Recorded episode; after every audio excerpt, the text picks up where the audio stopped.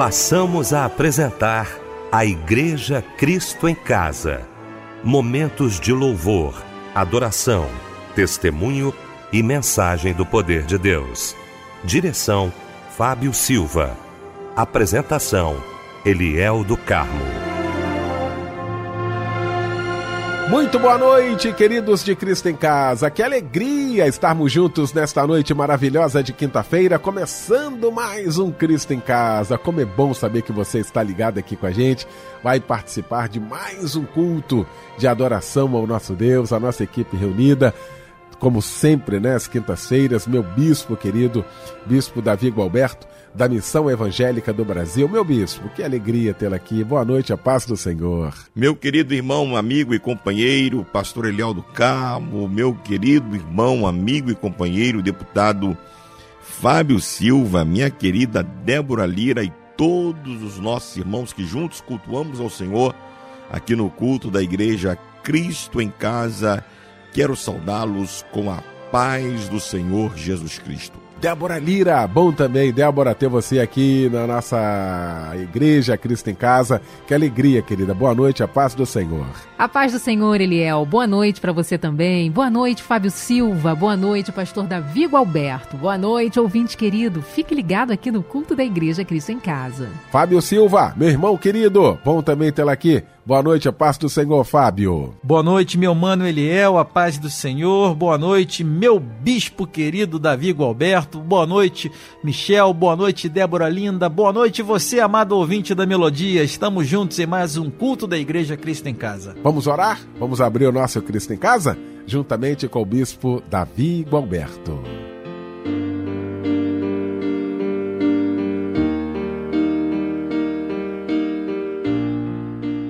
Pai querido, louvado seja o teu santo nome. Nós te glorificamos por esta oportunidade tão especial que o Senhor nos dá de estarmos na tua presença, mais uma vez aqui reunidos no culto da Igreja Cristo em Casa, com estes milhares e milhares de irmãos espalhados pelo Brasil e pelo mundo, para adorarmos o teu nome, para clamarmos a ti e para sermos alimentados pela tua palavra. Que o Senhor conduza o pastor Eliel do Carmo, nosso irmão Fábio Silva, na direção deste culto. Que o Senhor nos fale através da Sua palavra, que seja uma noite de salvação, de cura, de libertação, de renovação, de restauração, e que ao final o Teu nome seja glorificado e exaltado. Nós oramos assim, em nome de Jesus. Amém. Não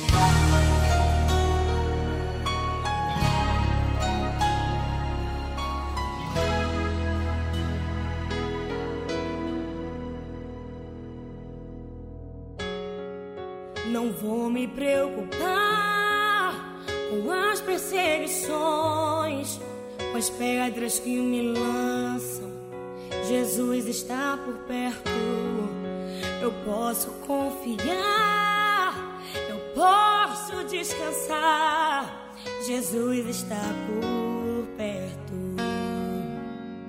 Pra falar, atire a primeira pedra. Aquele que não tem pecado, aquele que não erra pra me defender diante do inimigo. Tomar minha dor pra chorar comigo, pra me sustentar debaixo de tua destra. Isso é fato consumado. Os meus casos impossíveis serão sempre encerrados pelo meu advogado. Meu advogado é o meu Senhor. Ele me defende do acusador. Minha causa entreguei em suas mãos. Posso descansar o meu coração. Minha audiência ele já marcou. E garantiu de novo que eu serei o vencedor. Meu advogado mora lá no céu. Verdadeiro justo pra sempre fiel.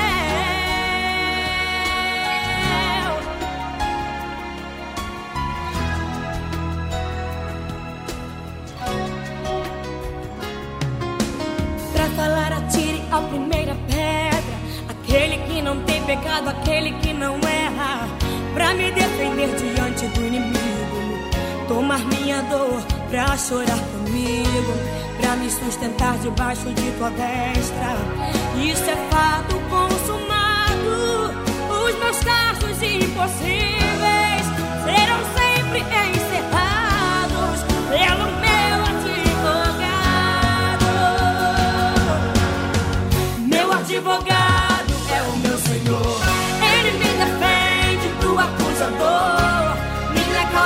entreguei em suas mãos.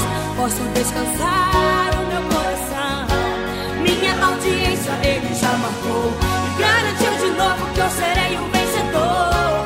Meu advogado mora lá no céu. Verdadeiro justo pra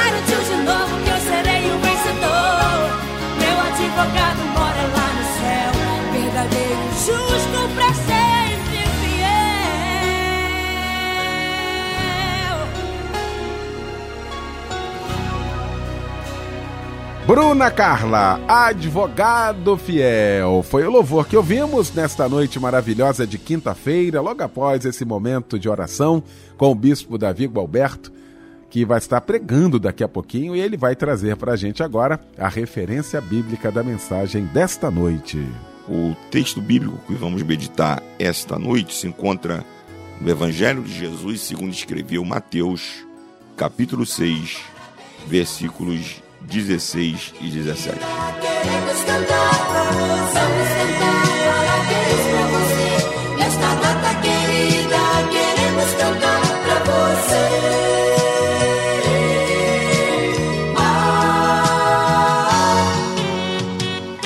Olha, a gente quer parabenizar você. Você que está completando mais um ano de vida, que Deus lhe abençoe rica e poderosamente, tá bom? Não é isso, Débora? É isso, Fábio. Tem algo que nós amamos fazer. É abraçar os nossos ouvintes, é parabenizá-los, é celebrar com todos eles. E muita gente hoje troca de idade e nós desejamos que a paz de Cristo Jesus e as doces consolações do Espírito Santo estejam em cada coração. Parabéns e um abraço, companheiro. Luiz Alberto Ferreira, Márcio Machado Oliveira, Roberto de Oliveira, Marli dos Santos Machado, Giovana Siqueira de Souza, Robson Faustino dos Santos, a Valéria de Oliveira Alves, Márcia Barbosa Coelho, Paulo Loubach e a Jusilene Rodrigues Lima de Assis. Em Epístola de Tiago, 1 versículo 12 diz: Bem-aventurado o homem que suporta a provação, porque depois de ter passado na prova, receberá a coroa da vida. Felicidades! Eu sinto teu vento soprar, a tua glória se manifestar.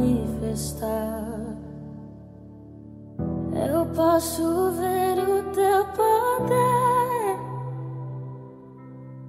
tomando conta do lugar. De braços abertos estou,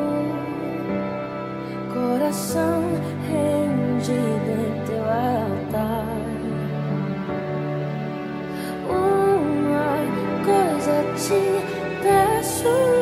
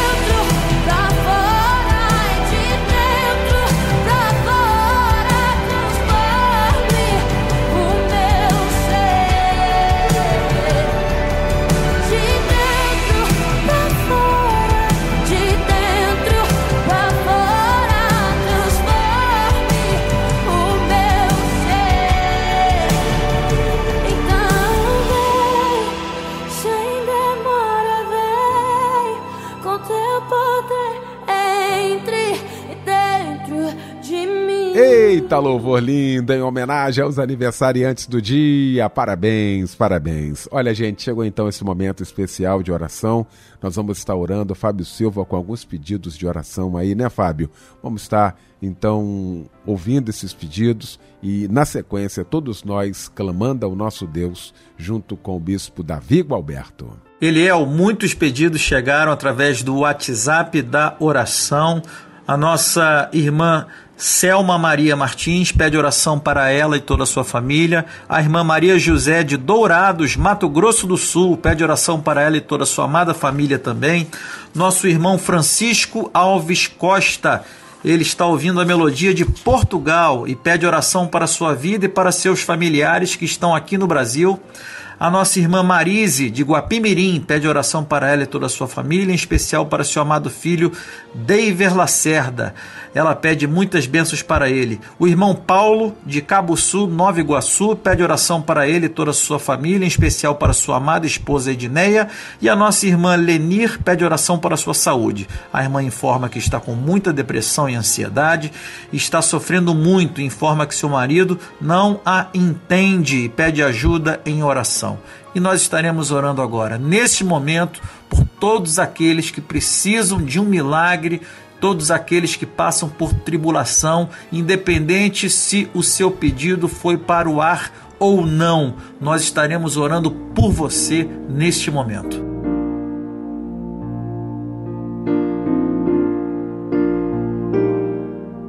Senhor, nosso Deus e nosso Pai, em nome de Jesus Cristo, o teu Filho, nós queremos orar, ó Deus, em favor destas pessoas, desses irmãos, destas irmãs, ó Deus, em lugares até mesmo longínquos, irmãos que nesse momento estão passando por situações dificílimas, irmãos, ó Deus, enfermos e muitos com enfermidades graves, irmãos com uma crise fortíssima, ó Deus, nas suas famílias, irmãos eh, débeis espiritualmente, precisando de renovação espiritual, ó Deus, quantas diferentes situações que cercam estas pessoas cujos nomes estão aqui diante de nós. E nós queremos apresentá-las a Ti, pois o Senhor é o mesmo ontem, o Senhor é o mesmo hoje,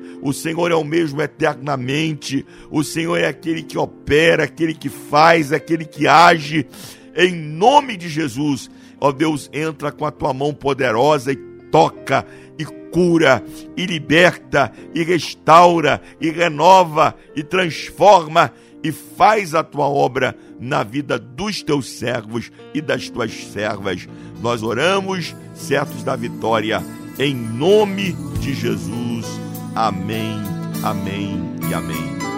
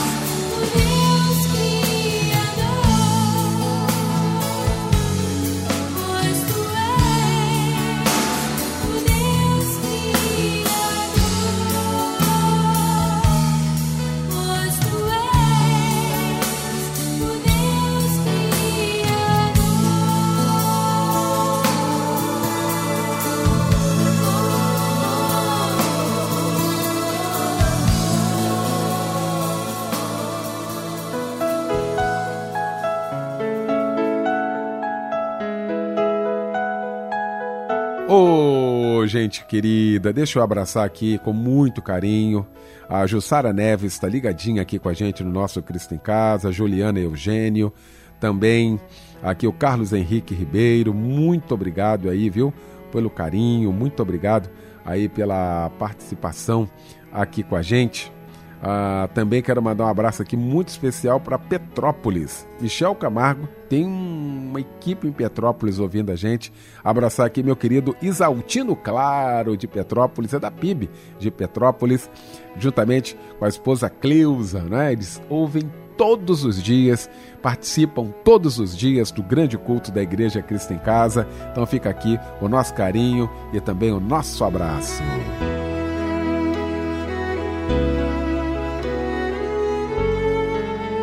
Momento muito aguardado, muito esperado aqui por todos nós da Igreja Cristo em Casa, quando ouviremos agora a voz de Deus através da sua santa palavra. Bispo Davi Gualberto.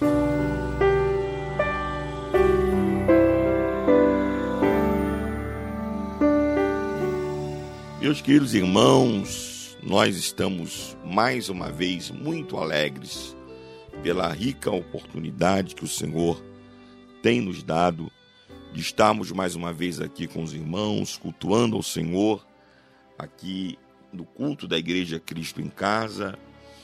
Já adoramos ao Senhor, já buscamos a Sua face através da oração e agora vamos meditar na Sua palavra.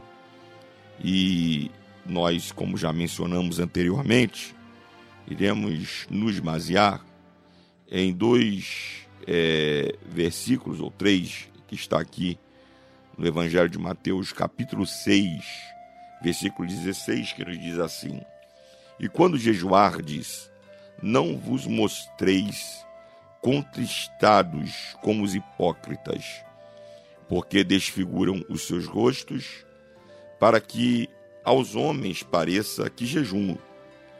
Em verdade vos digo que já receberam o seu galardão. Tu, porém, quando jejuares, unge a tua cabeça e lava o teu rosto, para não pareceres aos homens que jejuas, mas a teu pai que está em secreto. E teu pai que vê em secreto te recompensará. Queridos, eu queria nesta noite é meditar com você sobre os aspectos do jejum é, na Bíblia Sagrada. Eu começaria dizendo que é, eu lamento que práticas devocionais é, da vida cristã, ou seja, que são benéficas e, e eu diria até centrais, capitais para a nossa comunhão com Deus, elas têm sido relegadas aos poucos a segundo e terceiro plano. Práticas como jejum, práticas como oração, práticas como a consagração, como a santificação, elas parecem que têm ficado um tanto quanto esquecidas da prática é, do crente do nosso tempo. E isso tem gerado crentes débeis, crentes superficiais, crentes desestruturados espiritualmente, emocionalmente, para enfrentar os embates, para enfrentar as dificuldades, para enfrentar as lutas da vida. E uma dessas práticas que eu considero como importantíssimas para a nossa vida espiritual é o jejum. O jejum é uma prática devocional de comunhão com Deus que fazia parte da vida de homens e mulheres santos tanto no Antigo como no Novo Testamento. Se nós observarmos toda, toda a Escritura, do Velho e do Novo Testamento, nós vamos encontrar múltiplos exemplos de homens e mulheres que, na busca desta comunhão com Deus, deste contato com Deus, desta intimidade com Deus, tinham na sua vida como prática o jejum. Portanto, eu queria compartilhar com você, inicialmente, pelo menos três princípios, princípios bíblicos sobre o jejum. O primeiro é que o jejum sempre estará associado à oração. Jejum sem oração é simplesmente ficar sem comer. Jejum sem oração é uma dieta que pode ser até saudável para a tua vida física, desde que você não exagere e na, na, na sua implementação. Mas o jejum bíblico, o jejum espiritual, o jejum que serve a essa vida devocional e essa prática de comunhão com Deus, ele necessariamente precisa estar acompanhado de oração. Porque senão ele será apenas um esforço pessoal para alcançar algum objetivo. Você vê os monges em mosteiros que também jejuam, praticam alto flagelo, não é? Com o propósito de eles acham que apenas é, é, submeter o corpo físico a castigos, a jejuns, ao alto flagelo, o ajudará a se santificar. Mas não é esse o objetivo do jejum. O jejum ele precisa necessariamente estar acompanhado de oração, de devoção, de separação, de comunhão com Deus. Então, jejum, eu não jejuo para manipular a Deus. Eu não jejuo com um esforço pessoal para manipular o divino. Não. O jejum é uma prática de devoção, é uma prática de oração, é uma prática de comunhão que eu preciso fazer de forma espiritual. O segundo princípio sobre o jejum, que é importantíssimo, é que o jejum sempre estará associado à humildade. Jejum não é uma demonstração de superioridade. O jejum não é um instrumento ideológico de dominação de um sobre o outro. O jejum não é para que aquele que o pratica diga que é mais crente que o outro, é mais espiritual do que o outro, tem mais comunhão com Deus do que o outro. Não. Pelo contrário. O jejum, quando praticado de forma espiritual, ele precisa nos tornar mais humildes. Quanto mais próximo de Deus eu tiver, eu não vou me tornando mais Deus, eu vou me tornando mais homem, mais humano. A espiritualidade não me torna divino, a espiritualidade me torna humano. A espiritualidade, quanto maior ela é, ela mais me fala e me esclarece e, e me traz luz sobre a minha humanidade, sobre as minhas limitações. Por isso que quando Isaías entra no templo e ele diz que vê o Senhor no alto sublime trono, as abas das suas vestes enchiam o templo, os serafins voavam de um lado para o outro, cada um com seis asas. Isaías, quando tem aquela visão é, terrível, ele vê os umbrais das portas se movendo com a voz do que clamava, ele deu um grito: Ai de mim, porque vou perecendo. Porque sou um homem de lábios impuros, habito no meio de um povo de impuros lábios, e os meus olhos viram o Rei, o Senhor dos Exércitos. Então você vê que aquela visão não fez com que Isaías se soberbecesse, né?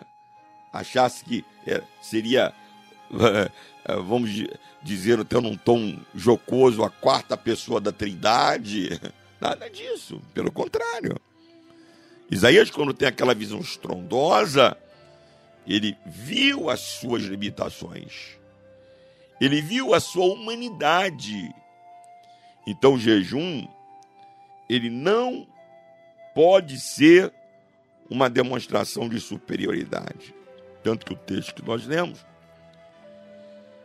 Jesus disse: Quando jejuardes, não vos mostreis contristados como os hipócritas, porque desfiguram seus rostos, para que aos homens parece que jejuam. Em verdade vos digo que já receberam seu galardão.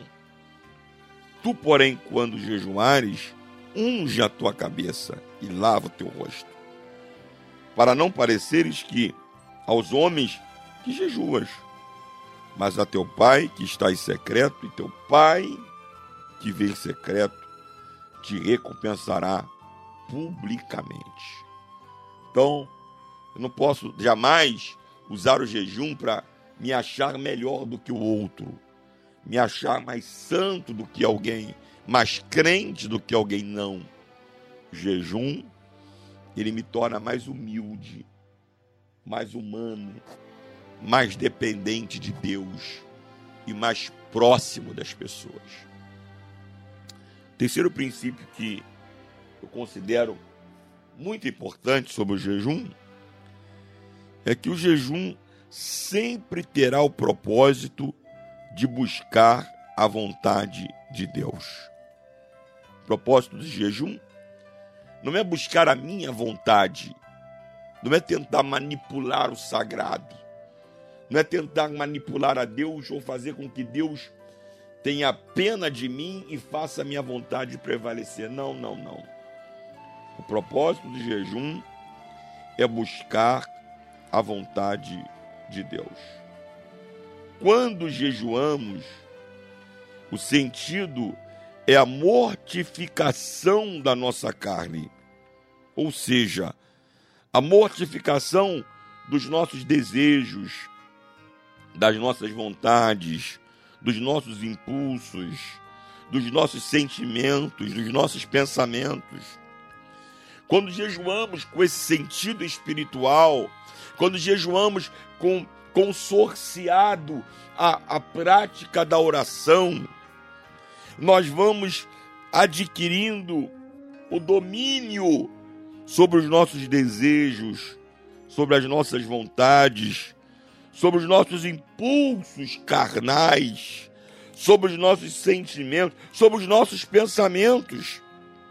E vamos, ao mesmo tempo que vamos dominando a nossa natureza pelo Espírito, nós vamos elevando cada vez mais o nosso espírito numa comunhão mais íntima com Deus, para que possamos assim entender qual seja a sua boa, agradável e perfeita vontade para as nossas vidas.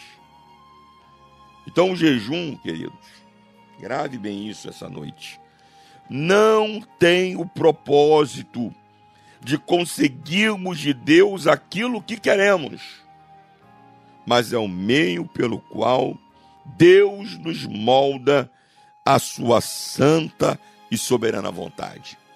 O jejum não tem o propósito que, que através dele a gente consiga manipular a Deus e fazer com que Deus se curve aquilo que eu desejo. Não. Mas o jejum tem um propósito de nos ajudar a conhecer e a compreender a vontade de Deus para as nossas vidas. Então, estabelecidas estas bases introdutórias, nós podemos agora identificar alguns propósitos secundários do jejum, todos eles amparados biblicamente.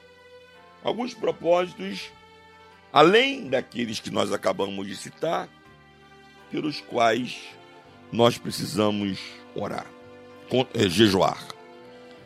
Primeiro propósito, seria a consagração, a separação.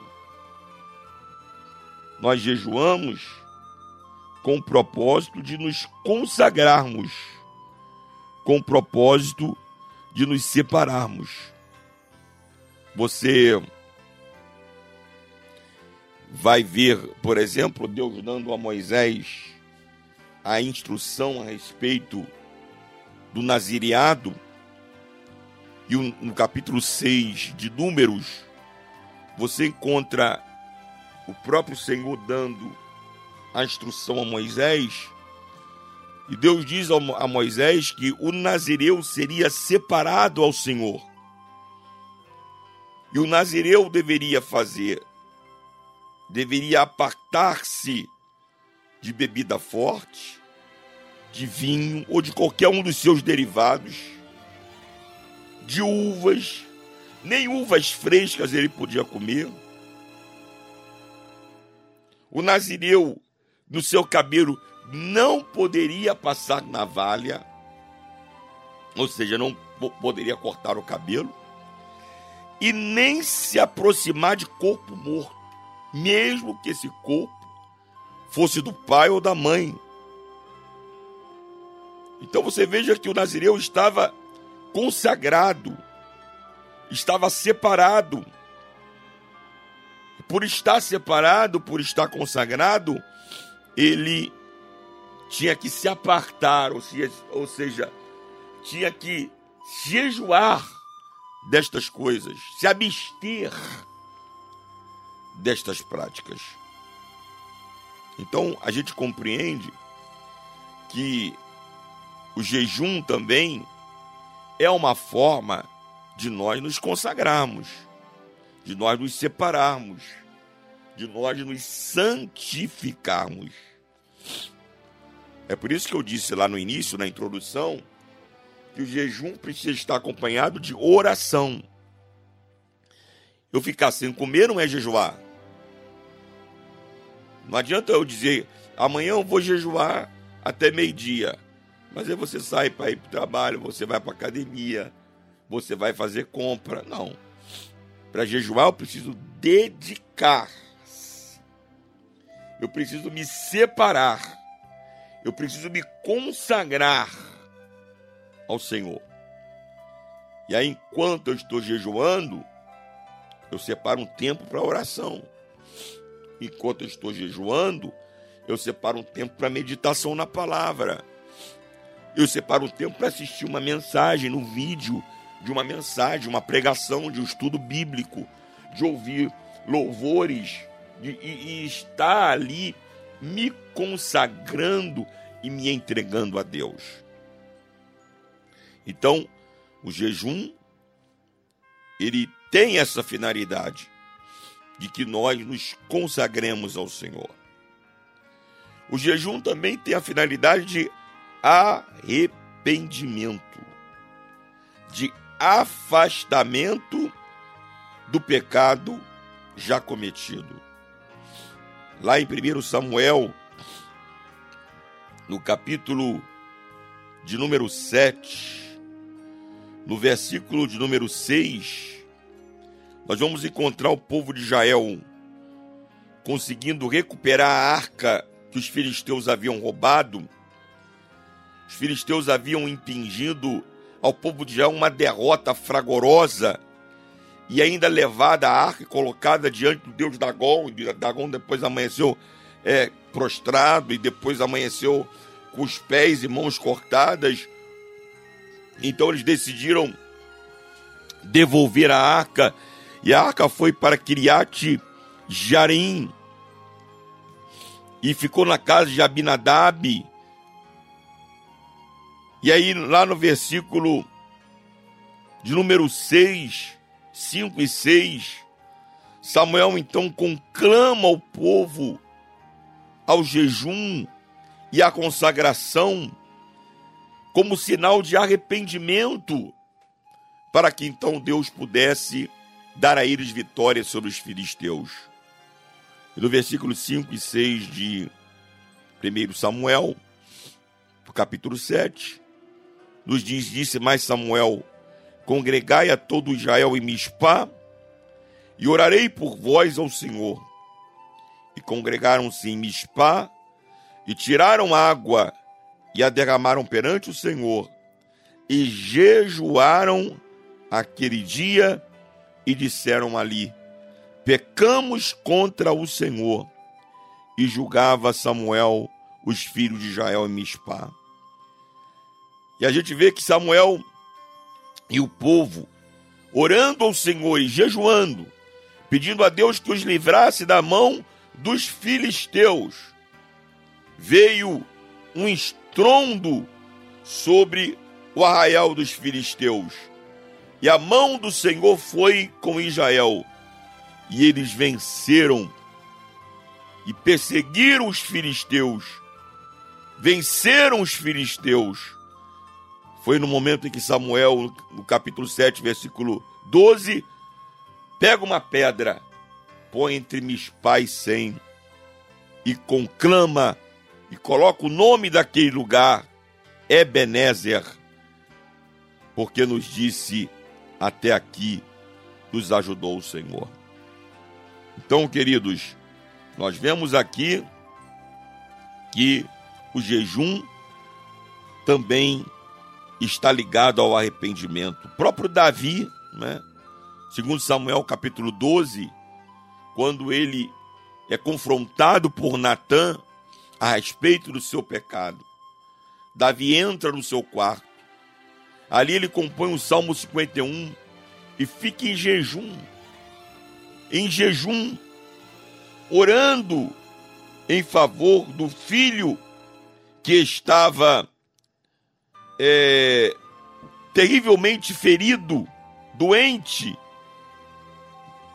E o versículo é, de número 12, 13, Davi vai se arrepender diante do Senhor. E ele jejua, ele jejua, ofereceram comida a Davi, bebida, e ele não aceitou, porque ele estava arrependido diante do Senhor e jejuou ao Senhor pedindo perdão. Está aqui no versículo 20, 22. E disse ele, vivendo ainda criança, jejuei e chorei, porque dizia: Quem sabe se Deus se compadecerá de mim e viverá a criança.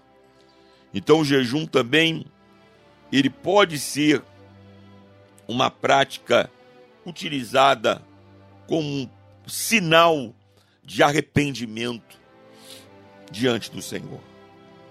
O jejum também ele pode ser utilizado em momentos de aflição, aqueles momentos em que nós reconhecemos a nossa insuficiência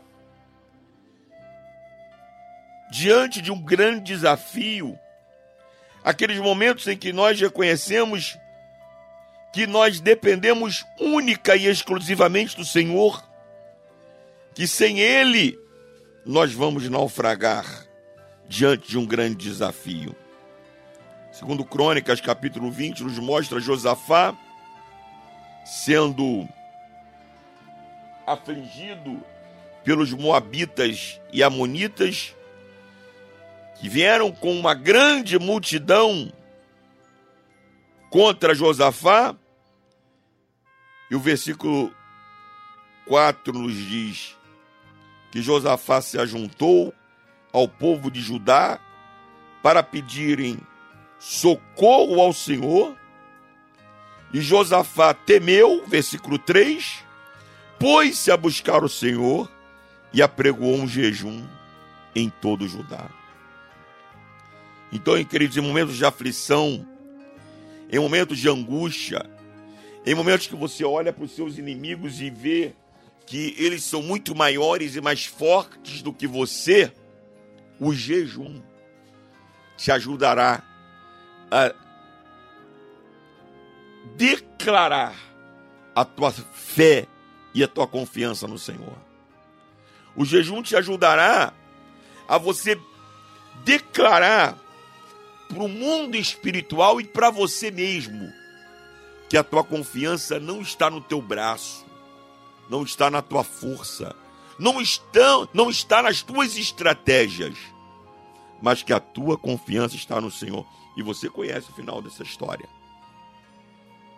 Josafá não precisou nem pegar em guerra. O Senhor respondeu para ele. O resultado da oração e do jejum de Josafá foi o Senhor dizendo para ele: Nesta peleja não tereis que pelejar. Parai, está em pé e vede o livramento do Senhor para convosco, porque o Senhor pelejará por vós e vós calareis. Josafá só precisou adorar e o próprio Deus colocou os moradores de Seir contra os moabitas, contra os amonitas, em guerra uns com os outros.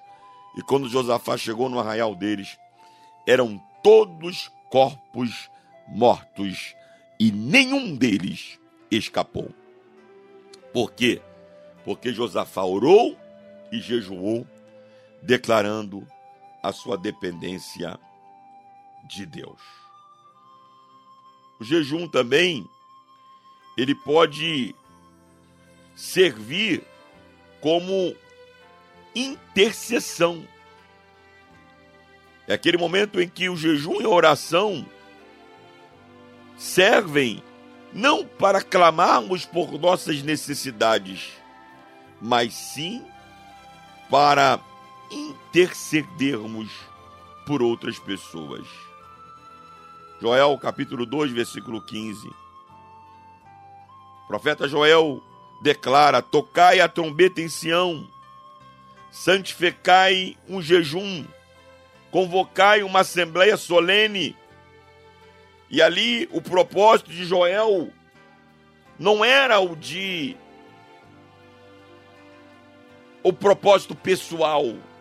Não era conclamar o povo para um propósito pessoal, para si mesmo.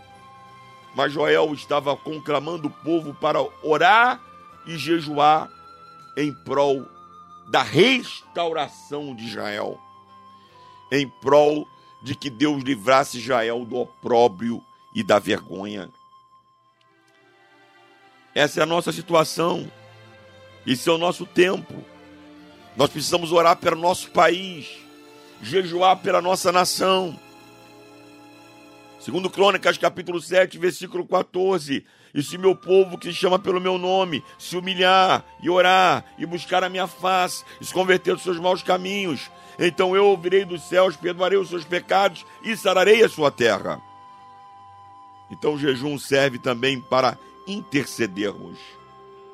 O jejum também nos ajuda em situações de batalha espiritual.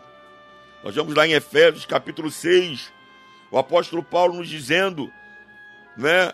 Nos demais irmãos meus, fortalecei-vos no Senhor e na força do seu poder. Revestivos de toda a armadura de Deus, para que possais resistir às astutas cidades do inimigo. E ele vai falando das armaduras espirituais, e lá embaixo ele diz: orando em todo tempo, com toda oração e súplica, e vigiando nisto. Então o jejum nos ajuda a discernir de modo intenso e profundo a autoridade que recebemos de Deus bem como nos auxilia a ter sensibilidade e sabedoria para usar esta autoridade espiritual nos momentos de batalha espiritual.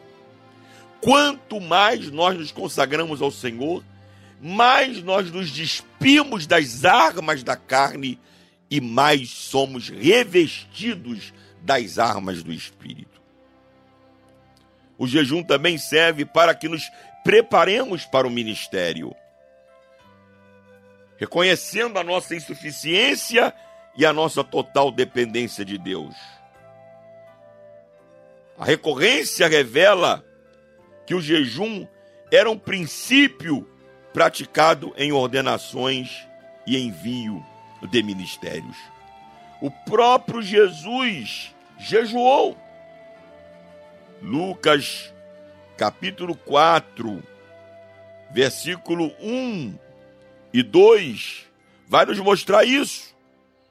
Jesus, cheio do Espírito Santo, voltou do Jordão e foi levado pelo Espírito ao deserto. E quarenta dias foi tentado pelo diabo. E naqueles dias não comeu coisa alguma. E terminados eles, teve fome. Porque Jesus jejuou para desvencilhar-se cada vez mais da sua humanidade, porque ele era 100% homem também, embora fosse 100% Deus, mas ele jejuou para desvencilhar-se cada vez mais da sua humanidade e mais e mais se aproximar da vontade de Deus. Então o jejum serve para isto. E por fim, o jejum também serve para adorarmos a Deus e buscarmos a sua vontade. É a busca por uma intimidade e proximidade com Deus por meio da oração. Não é somente para alcançarmos algo que precisamos, não, não. Mas é para que em tudo nós descubramos qual é o propósito e qual é a vontade de Deus para as nossas vidas. Você vê a igreja primitiva, não é? Capítulo 13 de Atos dos Apóstolos, versículo 2 nos diz: E servindo eles ao Senhor e jejuando, disse o Espírito Santo: Apartai-me a Saulo, a Barnabé e a Saulo, para a obra a que os tenho chamado. Então, jejuando e orando, olha como jejum e oração e andam sempre juntos. E pondo sobre eles as mãos, os despediram. A igreja primitiva tinha essa prática do jejum e da oração para cada vez mais estarem próximos do Senhor. Então eu concluo, meu irmão, minha irmã, dizendo para você: comece a adquirir este bom hábito de buscar o Senhor por meio da oração, por meio do jejum, por meio da consagração. E você verá que cada vez mais você descobrirá a vontade de Deus para a tua vida e verá que essa vontade é boa, ela é perfeita e ela é agradável. Que Deus te abençoe, que o Senhor te guarde, em nome de Jesus. Amém. Tem dias que a dificuldade só te faz chorar. É tanto sofrimento, às vezes você quer parar.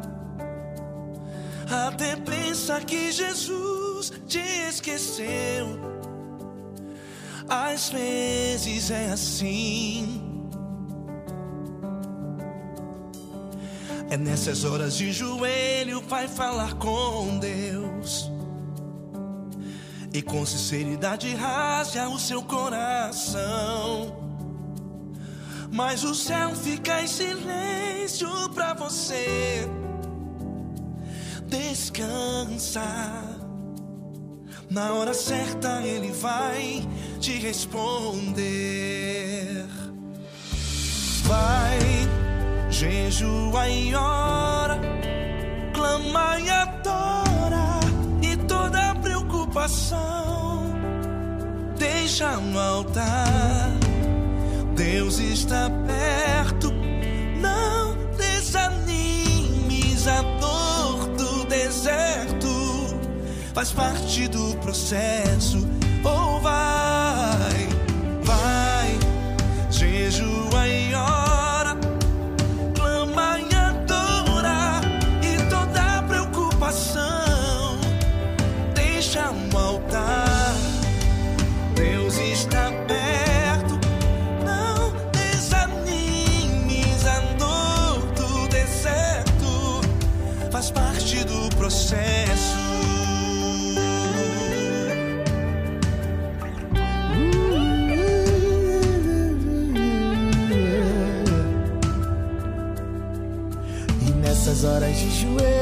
vai falar com Deus. E com sinceridade abre o seu coração. Mas o céu fica em silêncio pra você. Descansa. Na hora certa ele vai te responder.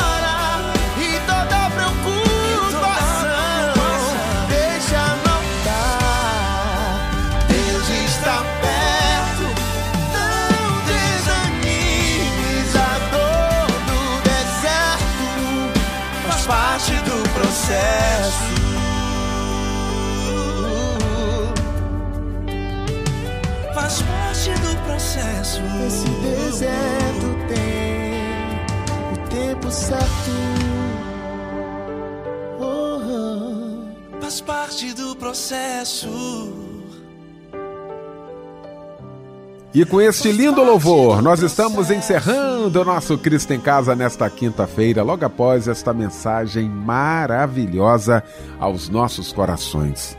Bispo Davi Gualberto, muito obrigado, tá, meu irmão?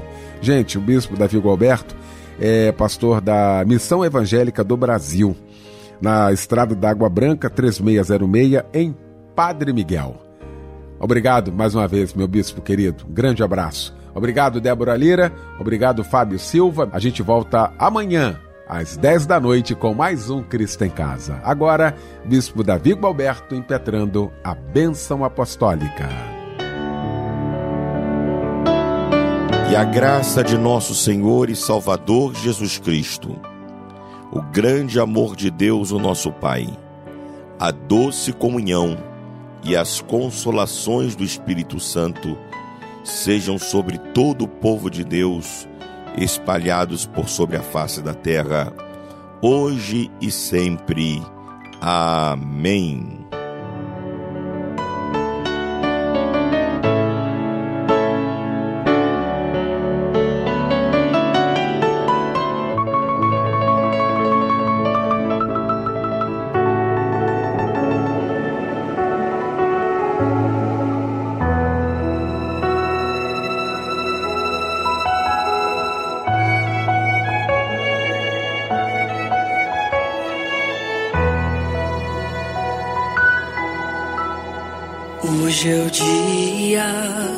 Você vai ter que ser forte muito mais que ontem. Hoje está mais pesado e agora eu vou mais longe. Talvez essa seja a guerra mais intensa que você vai guerrear. Hoje é o dia, não vai ter trégua alguma e nem exceção. Nessa guerra não tem pausa na adoração. Hoje a sua arma vai ser sua voz.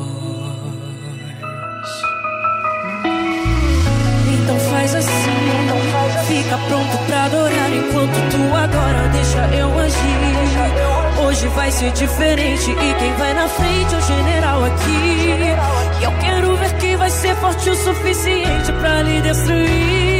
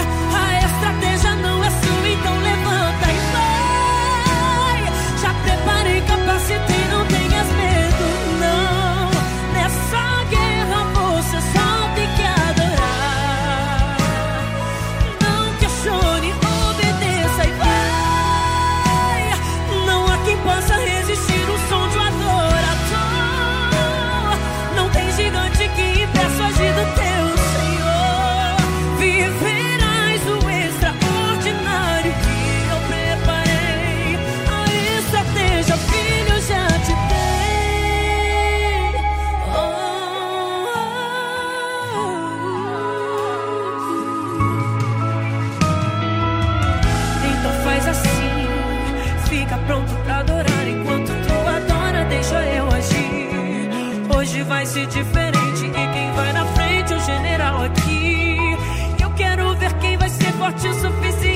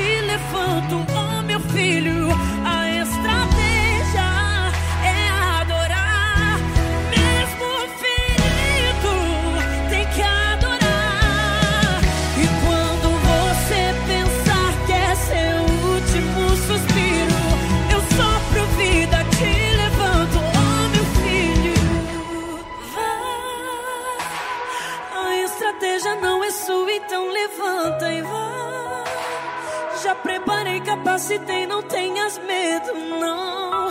Nessa guerra você só tem que adorar.